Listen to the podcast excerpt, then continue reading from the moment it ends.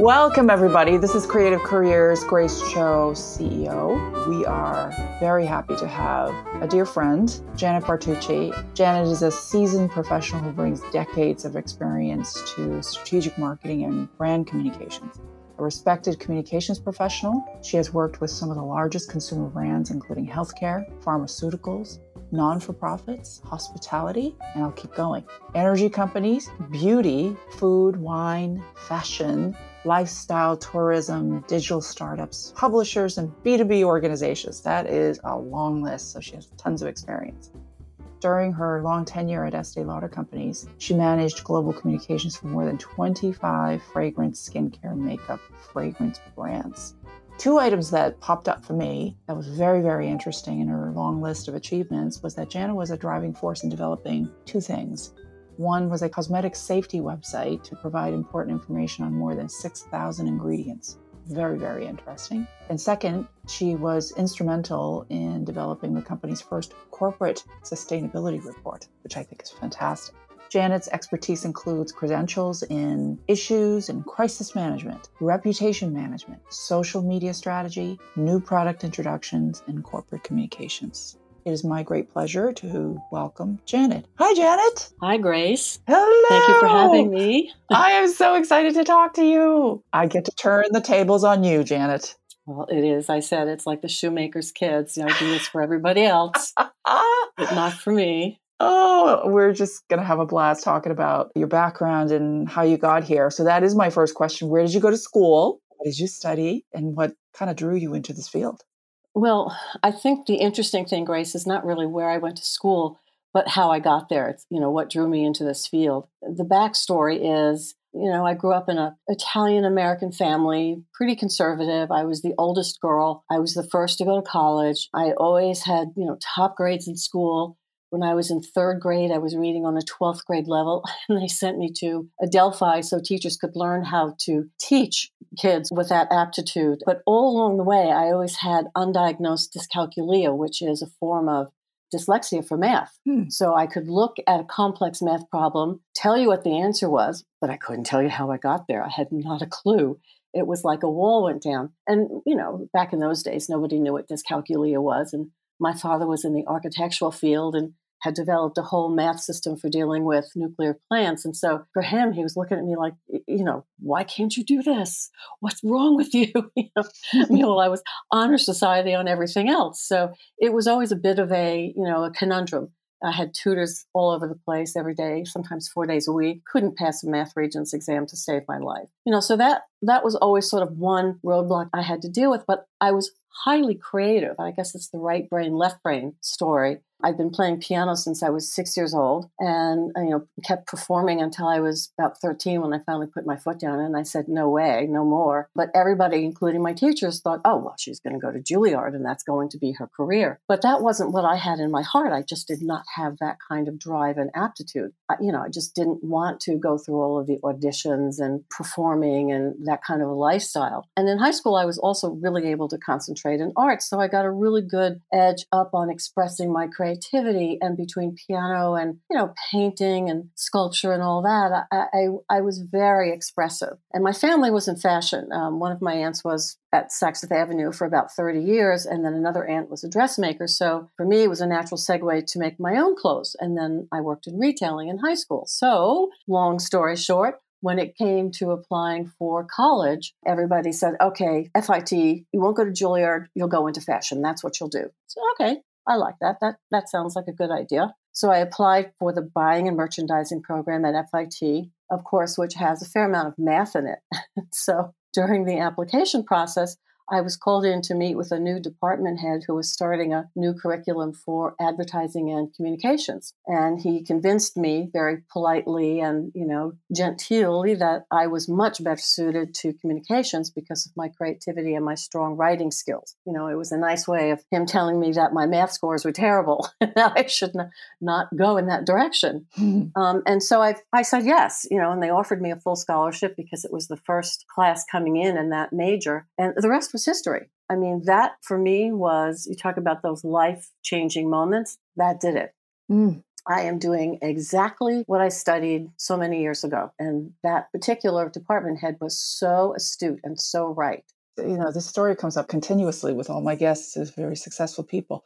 It sort of boils down to this very important conversation with a teacher or a mentor mm-hmm. at a very young age. And so it's, it's very important yeah. having those moments. So after graduation, what did you want to do? Did you want to continue in this field? Uh, well, in school, it was, you know, advertising and communications, and it, the curriculum leaned more heavily towards advertising, but I really, really gravitated towards the PR side of it. I just loved the problem solving, the strategy, the ability to look at the big picture. I felt that ad campaigns sometimes could get gimmicky or not, you know, you didn't have as much room to really tell a story. And I think bottom line, to me, storytelling was where I always was. And, and I've always been sort of a builder, whether I was building a wardrobe or building a company or you know building websites or something brand campaign um, so pr was definitely where i gravitated and when i graduated i was offered a position at a very small agency but who was supposed to be in fashion but of course that was the 70s and fashion was in a down spiral there so it was when i first learned about the art of the pivot mm. and so their pivot was to go from fashion to foods and wines of different countries in Europe. Mm. And so I went to work directly for them. And, and, the advantage of working at a small agency is that you get exposed to almost every aspect of the business and, and very hands on because nobody else is going to do it. So you either do it or you leave. And it's when I really learned also to jump out of my comfort zone because one of my first assignments was to edit cookbooks for the foods and wines of different countries. Now, you understand, I grew up with six women in my family and my father. I never cooked, I never had to go in the kitchen. and so the concept of me editing cookbooks was kind of alarming to my parents. but like I said, you know, you rise to the occasion, and uh, it was a real learning experience. And it was something I actually liked. I really gravitated to. I did a French, Italian, Portuguese, and Greek cookbook, uh, matching the foods and wines of countries. And it was a real education for me, and not just cooking, but in, in promotion and in PR and in and how you know there's a bigger story the books were actually consigned by a wine importer. Of mm. course, you know, the wines of countries, but it was their way of talking about wines that maybe were not so popular in the United States. So it was a really good, uh, thoughtful campaign for them. Mm. And it taught me how to tackle a problem, which is one of the strengths that I think I gained from being at FIT was that it wasn't so much the actual tactics of writing a press release or you know developing an ad or putting a campaign or editing a newspaper article it was learning how to tackle a problem and really think through what the real issue was and that stayed with me all these years. And so, since I went to that small agency, then from there, the cookbooks took me to a publisher where I ran maybe 40 book tours a year. And that was in the days when authors traveled from one city to the next, and good, lucky authors would do you know, a 10 city media book tour, and somebody had to book those. And so I was the person who booked all those tours and then traveled with the editors in some cases. And I think it gave me an unbelievable understanding of how media works, even though it's changed so much over the last God knows how many years. But I think it, it, you know, it made me understand what producers are looking for, what booking agents want in a talent, and what stories would sell, and and how to really pitch and when to pitch a story, and what's the difference between print and broadcast. And now today, social media, of course, is a big part of it. But it was a really interesting place to be for somebody that was going into PR. I think that's wonderful. It's it's it's literally boots to the ground what you did. It was real boots to the ground, mm-hmm. exactly. Mm. And and also because, you know, publishing is a crazy business and I finally realized that unless I coordinated with the sales department, we would go into a city and there would be no books. But mm. nobody had thought in advance that this had to be done and it was an ongoing issue. So I finally got a hold of the sales manager there and I said, hey, we're helping you. You need to help us. We need to have books in stores. um, you know, it's exactly uh, what a concept. it also was was another, you know, I think an, a very indicative of the kind of things that I've done over the years. It, it, you can't just look. You can't operate in a bubble. You have to look at the big picture. You have to understand the whole business that you're in if you're going to really be successful with one discipline of it. And, you know, since then I've had a really varied career. I, I did the small agency thing, I did the, the publishing thing. I've been at two of the very largest PR firms in the world in different capacities. And there I was like a kid in a candy shop because the resources are unbelievable. And, you know, the difference between being at a big PR agency versus a corporate situation, the PR agency communications is their business they're not making widgets they're doing communications projects and so they invest heavily in research and tools and people and all kinds of technology to make things work and that was also eye-opening for me you know i got to work on the first tylenol crisis that came out mm. and we were doing a, a program on acetaminophen versus acetylsalicylic acid which is aspirin and you know suddenly acetaminophen was so popular and everybody was on tylenol it's the good news bad news when something is that visible and that popular it becomes candy for somebody who wants to disrupt was a problem. So I actually got to work through that whole crisis with J and J, and it was another you know education in my life. It was it was really life turning. And then I went corporate. I went to the Estee Lauder company, as you mentioned, the beauty background there, and I was in the corporate practice there. I was not specifically brand, until I took over Clinique International, and then I was branded there. I did corporate and Clinique, but there the brands were built through PR, so it was an ideal place. I, I had always avoided corporate situations because my experience had been that most corporate PR people do everything they can to stay away from the press. right. And, and PR was never in the C-suite. It was not something that you know you were brought to the table when they were launching something or discussing a new program or a new fiscal or whatever it was. But the Estee Lauder companies really built their brands on PR. Oh, interesting. For me, that was a really great um, learning experience. And, and I reported directly to Leonard Lauder, which was mind blowing. You know, I mean, he's just wow. so brilliant. It's, it's, it's really fantastic. So, and, and then from corporate, I went to being an entrepreneur, mm. which is where I am today. Sort of brought it all together you know, it all sounds so glamorous, yet at the same time, when you carefully listen to what you're saying, you're managing so many details, the yes. operational details of everything. Yes, yes, mm, totally. And, and, and you need to really know how to read the audience. No yes. question about it. When I first went to Lauder, I think I was smart enough in those days to understand that, you know, I, I, came from being the head of a marketing practice for a big global agency. And so I could really speak my mind and I could be a diva if I wanted to, uh, which I wasn't, but I could. You know? mm. But I, I, had I had the ear of, of senior management. And I went to to a corporate situation where people had been at the company for 25 years and realized that, you know, the smartest thing I could do was to listen for the first six months, not say a whole lot, just listen and take it all in, you know, unless I was specifically asked to do things. And so you're trying to assess all the different people there. And, you know, it was a family run company which had recently gone public. So, but you still had a lot of the old guard who were used to the family way mm-hmm. of doing things and everybody had their fiefdoms and their comfort zones and it was a very interesting experience and one of the first projects i was given as a corporate pr person there versus a brand pr person was to develop a corporate video which the company didn't have oh, and wow. i had done quite a bit of work in video you know before at the agencies and so it was fine happy to do it so i was assigned one of the senior art directors who happened to be French. And then the guy who was driving the project really also was one of the group presidents who was also French. And so their style was very edgy and jazzy and poo poo poo and exciting and visual and you know, lots of things. There's, there was a lot to say in a corporate video. It wasn't one of these slow moving talking head videos, you know. This was really, you know, jazzy and, and exciting and stuff. And so we, of course, had to present it to Mr. Lauder. And uh, we had the the group president, the art director, the president of the company, the CEO of the company, and Mr. Lauder in a room, and my boss, who was the, the head of global corporate com for the company. Just as we're about to present, the group president, who was the advocate for the video, had to take a call with Women's Wear Daily, so he left. so we introduce the video, we turn it on, and we're sitting there all excited. In three seconds, Mr. Lauder slams his hands on the table. He says, I hate it. Oh, no. Yes. And we had worked on this for like four months. You know? I oh, mean, dear. He, he didn't even have to see past the intro. He knew it was wrong. He hated it. It was not his voice. He was the corporate situation. So, I mean, in that case, we all had an audience of one. You know, it, it was right. not a bad video. It wasn't wrong, but we underestimated the the vision for the one person we had as the audience. Wow. I got crucified. I was just, oh my God. I, and I was just sitting there thinking, okay. what do you do in that situation?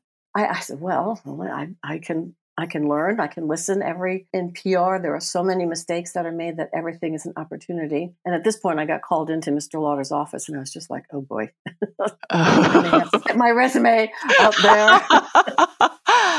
this is not good. We just spent hundred thousand dollars of corporate money on this video, and we have. And you know, I said, well, "Listen, we're happy to change it. We can edit. You know, we can change anything we want in it. It's it has not been you know sent anywhere. Don't worry. I never want that to go out of this house ever anywhere. Oh my goodness. Oh my God. It is. It does send shivers up your spine to be in, in that situation. But in his office, he had the Claes um, Oldenburg eraser mm-hmm. sculpture. Are you mm-hmm. familiar with that? I am, yes. Tail on top.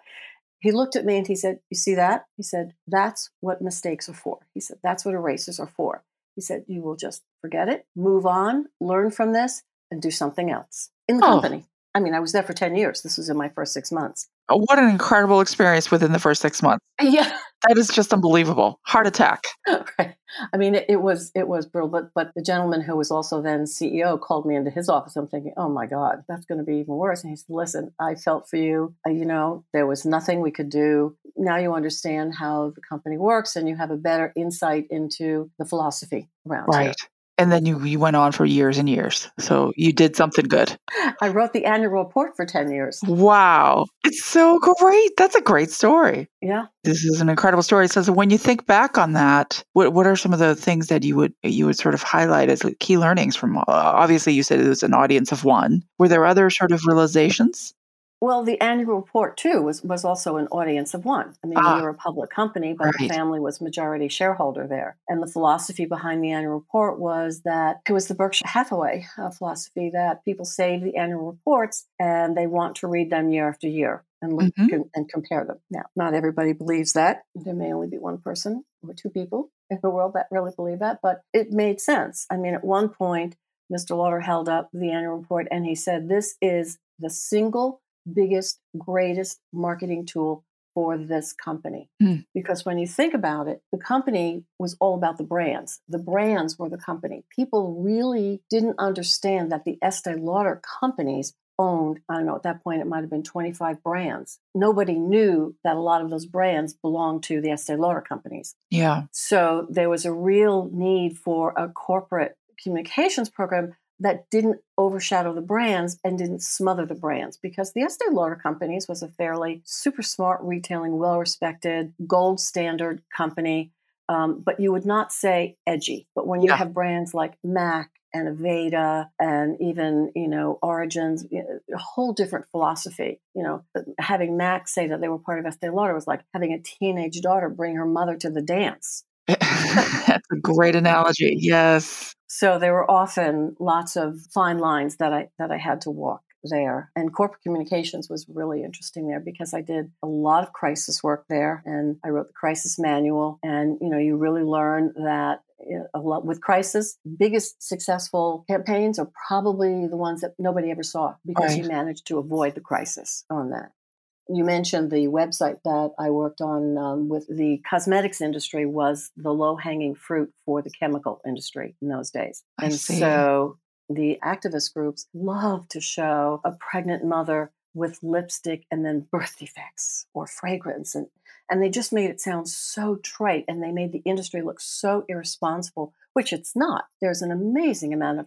testing that goes into putting cosmetics together Mm-hmm. But you know, there are certain ingredients that they go from one industry to the next. You know, phthalates do one thing, preservatives do the same thing in, in lots of different kinds of products. And so our challenge was to really get our story out there, but not make it an Estee Lauder company's problem. It became an industry problem. So we worked with the industry trade organization to put a website together so that people could find the answer themselves without having to go through a specific PR person, you know, or, or corporate situation where nobody wanted to talk to the activists. And, and my goal has always been transparency mm-hmm. and authenticity. Mm-hmm. And so I felt that, you know, if we really wanted the activists to stop crashing our websites on Mother's Day and, you know, turning it off to their sites or running ads that absolutely make us look so irresponsible, we needed to have a dialogue. We needed to provide information, and, and the website became that. And also for media, for, for journalists trying to do a real story, to not be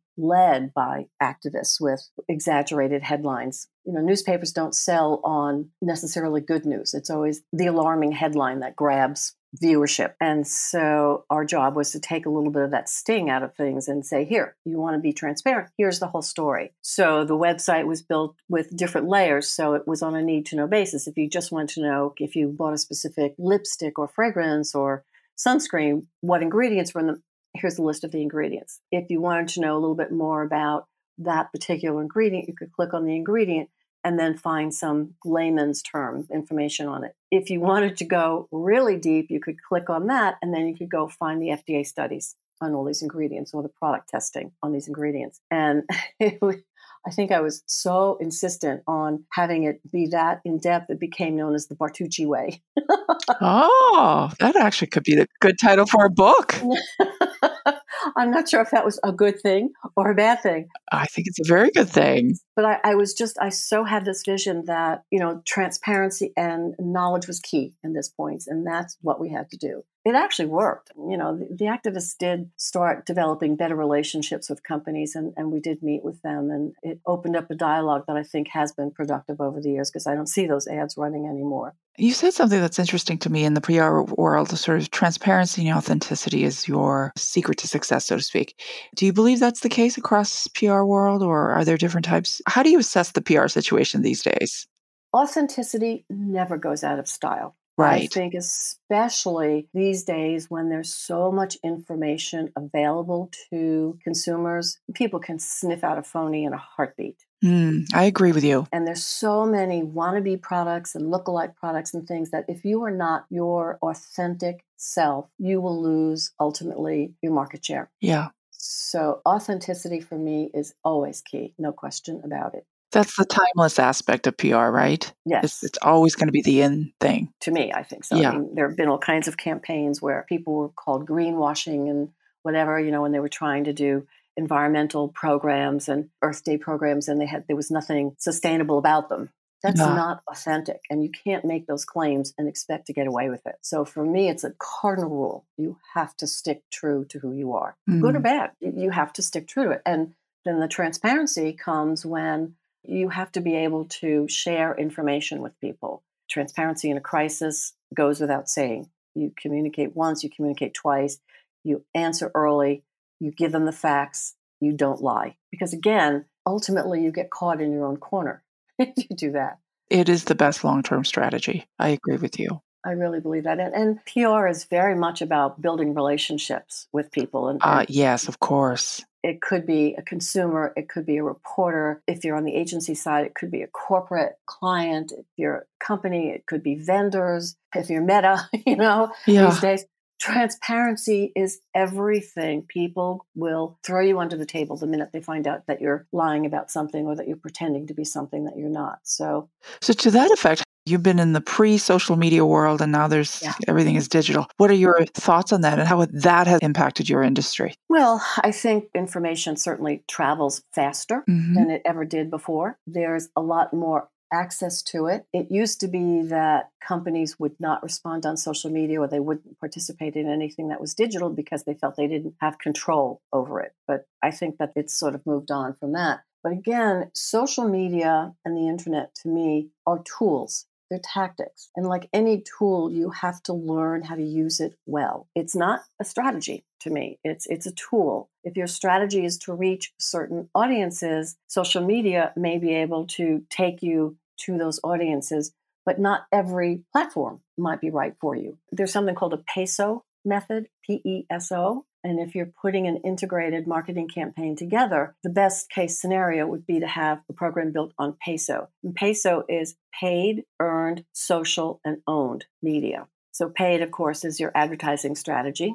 Earned is what you get from media placements and third party endorsement. Social, obviously, is all the social media and digital stuff out there. And then owned would be your own website and blogs. And so each one serves a different purpose in a campaign. Oh, that's a great mnemonic device. I'll have to remember that. And each one um, helps reach a different audience in some cases. Mm-hmm. And so mm. you have to understand what it is you're trying to communicate, who you're trying to reach, what you're trying to say. In some cases, not all the platforms work perfectly for it, and what your budget is.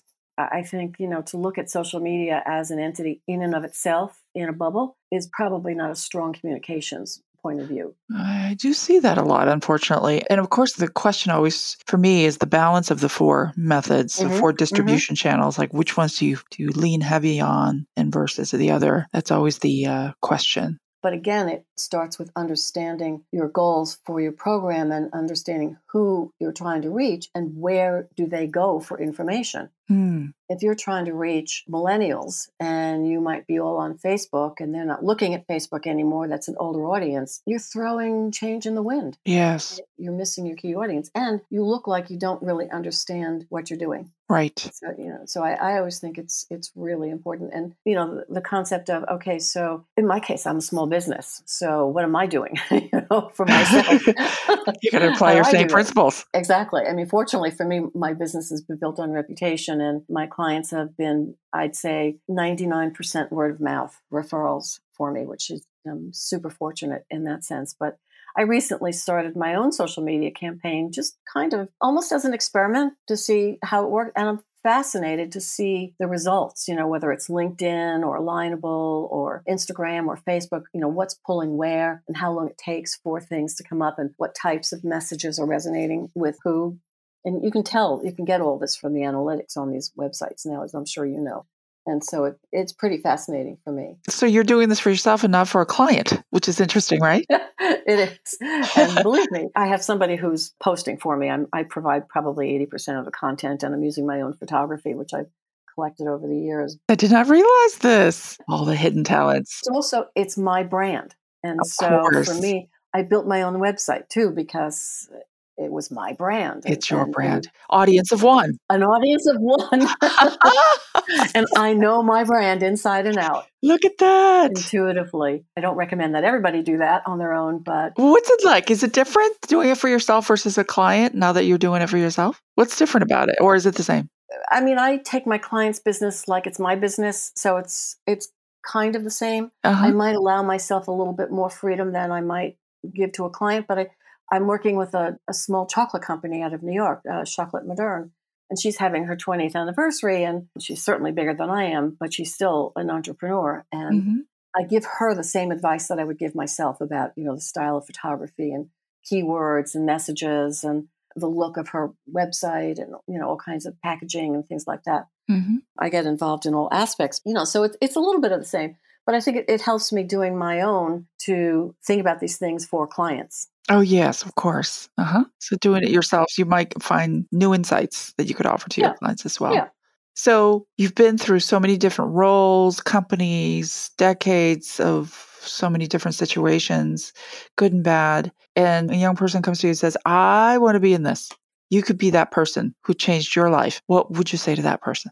First of all, can they write? You can't be in this business if you can't write. Right. You don't like to write. Absolutely. That, that is a given. Which is a separate conversation around AI, by the way. Yes, again, but AI, I'm not so frightened of AI. I think it is another tool. Exactly. I agree with you there. It's something that we have to embrace, just like social media. Yeah. In order to stay in this business, you have to be able to move forward. I think it was Einstein that said you can't solve the problems with the same old thinking that caused the problems. That's right. That is my motto. It's like a sign of insanity to do the same thing over and over and expect a different result. exactly. If you want to be in this business, you have to be somebody that is willing to move forward. You have to be a problem solver. Nobody starts a PR campaign unless there's something they need to achieve. And if they don't have a measurable goal, you won't have a good campaign. So you need to identify the problem and you need to be able to identify a good solution. You have to like a challenge because this is not an easy business at all. It's not fluff. I mean, people used to think of PR and they think about, you know, parties and cocktails and lunches and uh-uh. It's nose to the grind, as you said earlier there's some of that, but you have to understand why you're at that party. What are you doing at that party? Who are you meeting with? Why are you meeting with them? What's the outcome going to be? What does it mean for your client? You know, I always tell people they have to be relentless for results. You can't stop thinking. You can't sit back and just rest on your laurels. A hundred percent agree. It's about the brand reputation. It's the leader's reputation that you're taking care of. Exactly. And you have Which is very stressful. Yeah Well, and, and you have to be one step ahead. Absolutely. You have to be able to anticipate what the repercussions will be. I was at lunch with a very senior executive from a public company, and it was the New York Post was at lunch, and it was a very congenial. It was maybe six people at lunch. Everybody was chatting and laughing and stuff. And this particular executive said something. The reporter grabbed it, published it. It was a material fact that had a material difference on the stock. Oh, no.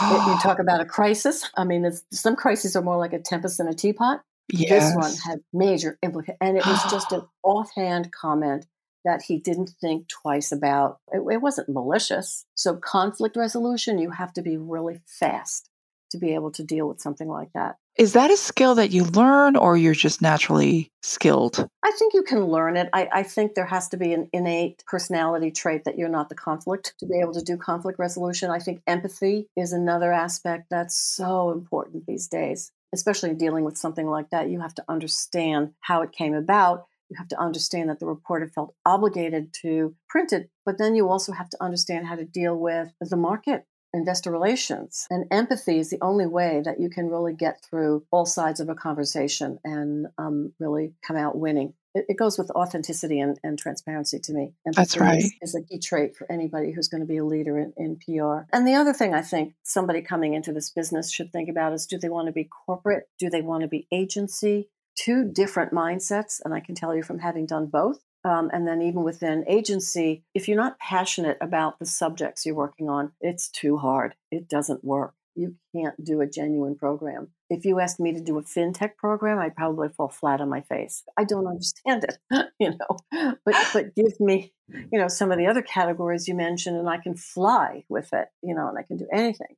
Oh, that's an interesting thing. So you do need to have capacity as well as like sort of affinity to it. I believe that's true. Because also, you know, if, if you're going to have an impact, you need to understand what rises to the top in different fields. Yes. What are the pulse points? of different fields. What do people care about? And I'm not as savvy in something like fintech as I am in, in many other areas. And you, you have to know that. You have to know what your shortcomings are. This is a fascinating field, to be honest. It's the combination of knowing how to read people. There's a whole heck of marketing there. Mm-hmm. And there's also like sort of strategy, the forward thinking strategy and how to get there. Operations is another big thing. So when you think of PR and communications, you, you don't even think about these things unless you're actually doing it, which is fascinating right. to me. You really have to think like your client. You kind of have to think like the CEO. You do. I mean, you know, some people in PR just want to do media placement.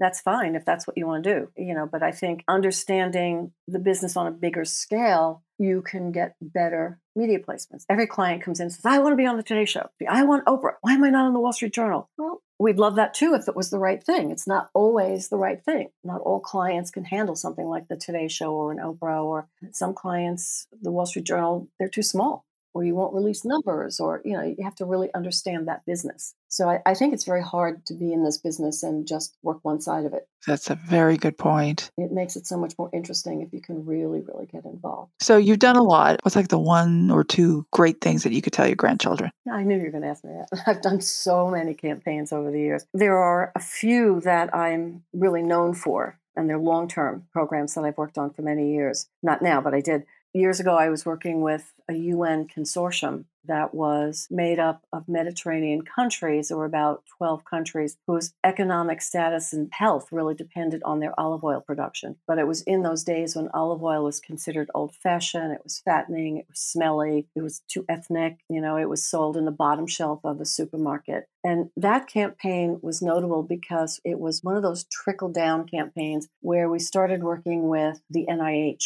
National Institutes of Health, to sponsor some medical research on the cardiovascular benefits of olive oil.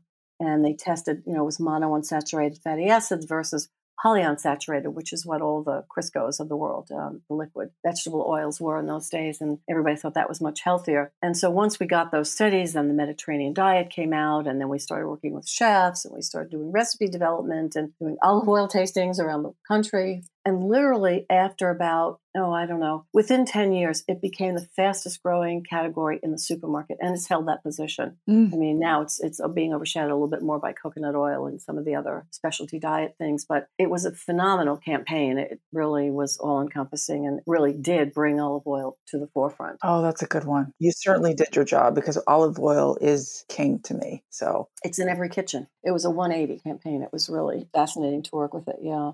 The other one, I worked for the Pork Producers Council. You talk about needing to really rethink and rebrand a category. We did that with pork, came up with the concept of pork as the other white meat. I can't believe you're the one who, who was the mastermind behind that. Of all the years I've known you, I've never heard this before. This is incredible. Do you know how many times every day I must like say it at least once? The other white meat. You know, you talk about when, when you're in PR, you kind of have to keep your eyes open and be inspired by everything and notice everything. My husband was born on a kibbutz in Israel, Uh-huh. and we were visiting the family in Israel, and they had what they what's called a naknikia, which is like a smoked meat factory. Yes. They did all kinds of birds and chicken and you know that sort of thing. And then I noticed that they had all these like pork products, sausages and Oh. different kinds of bacon and stuff that they smoked. And I kind of looked like this is Israel. How could you do this? Yeah. It wasn't a kosher kibbutz, but still, it's Israel. And they just kind of winked at me and they said, "Oh, you know, we put it over there with the white meats." So I oh. thought about it, and I was working for the Pork Producers Council. I came home and I wrote a headline like "Pork, the other white meat." Oh, this is genius. It stuck. I remember watching television with my mother. Wow, that's a pretty good campaign. I remember this. We went to the grocery store and we got pork loin. Isn't that crazy?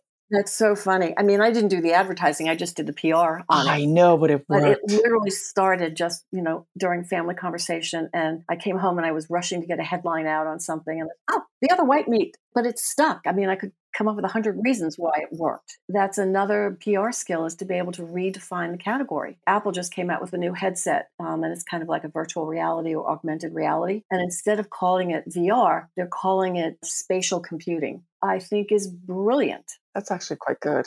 You redefine the category. This way, you don't play by everybody else's rules. You can define the category yourself and put your attributes out there first. Oh, that's a very good point. Yep. And so that's what we did with pork. We did it with olive oil. And then Dove was the other one. Way back when I worked for Unilever and, and we were working on Dove Beauty Bar. Mhm. And Dove was sort of, it, it was like you buy it in the supermarket and it came in a box that looked just like soap, but they never called it soap because it was allegedly it, cold cream, not allegedly, it was cold cream. So it was more of a beauty bar, but who's the audience? You're not going to go after the masstige consumer necessarily because then you're fighting with all the cosmetic companies and you're not selling in department stores. So we round and round and round. And, and so we started saying, well, let's call it a beauty bar for real women for women who don't necessarily want to spend all their money on high end cosmetics, but want to take care of their skin. Mm. So we started the Dove Real Woman campaign, and it started as a contest we did with Family Circle magazine for people to write in, like, why my mother is the best mother, why my mother's a real woman. And it just took on a life of its own, and I still see it today. I still see it today. Yeah, you were just- involved in that too. I did not know this. You're behind all these amazing campaigns. I did not know that. It's incredible. You could definitely tell your grandkids about these because they've lived on. and that's that's how you know. And even you know the, the you mentioned the uh, Estee Lauder company's uh, sustainable report, the first sustainability report we did. We called it the beauty of sustainability. There's your authentic note right there, and transparency. The use of the words. I absolutely love it. It's a magical thing what you've done. Fantastic. Now, what are you working on these days? You're launching your own practice. Tell me about the the practice and what do you do and at what stage are you in? I should be retired, but I'm not. I just, I, I keep saying, when are you retired? I thought I was going to retire when I left my last job, but clients came with me and, and I genuinely like the clients I work with. So, Yeah. and I genuinely like the work that we're doing. So that's what keeps me going. And, and, um, you know, if you, I guess if you're passionate about something, you're never working. That's right. You're just doing what you like to do. So I work very closely with the Pierre Hotel, as you know, Yeah. which is one of my all time favorites. And, and again, it's having a seat at the table with the senior management there mm-hmm. and helping them with everything that goes from food and beverage and chefs to crises to board issues and and you know messaging. And it, it, it's just it's so complex that nobody understands really what goes on behind the scenes at a hotel. It's fascinating. And i just love working with it. They, they just announced a new chef and i've been really working very closely with him to first get him approved and then work on his key messages. You know what what do you stand for? How are you going to be different than the other chef? What's going to be your niche? How are you going to move the restaurant forward? What's going to happen what's your vision, goals, you know, all of that stuff. And I love that. They're very fortunate to have you because it's kind of like your olive oil background, your cookbook background, all of that comes in to play. Well, and that's that's the other thing too. I mean, everything you do over the course of your career ultimately should influence another dimension of, of how you perceive clients and, and what you can do for them. Oh, you bring you know? in so many layers of experience. Oh, that's wonderful. And I'm working with a, an entrepreneurial company called Chocolat Moderne, which is it's like a little hidden gem in Chelsea. Uh, she's on 20th Street and, and she makes these incredible luxury chocolates right in her workshop and sells from there. Her, she's on the ninth floor of an office building. She's having her 20th anniversary, and I've been working with her to give a voice to that and help her stand out from the competition. I mean, she's got a cult following, needless to say, but Wow. Uh, we're trying to expand that and really make her more visible. And, you know, 20th anniversary is nothing to ignore. Chocolate, olive oil, these are my favorite things. Wine, I've done, I've done lots of champagne. Oh, my Italian goodness. we could have a party. You certainly can. Well, Janet, it's been a great pleasure. I mean, I, this has been the funnest one I've done. yes, it's, it's been a blast. Um, well, it's been great for me also. Oh my God, it's so much fun. It was such a great conversation with my friend. Let's do it again. We'll do it again. We'll definitely do it again. Oh. Maybe with a glass of Barolo next time. And I don't know what new adventure you're going to bring to the table. Yeah. Thank you very much, Janet. Thank you, Grace, for having me. It's always great. This is Grace Cho, Creative Careers. I'll talk to you next time. Bye bye.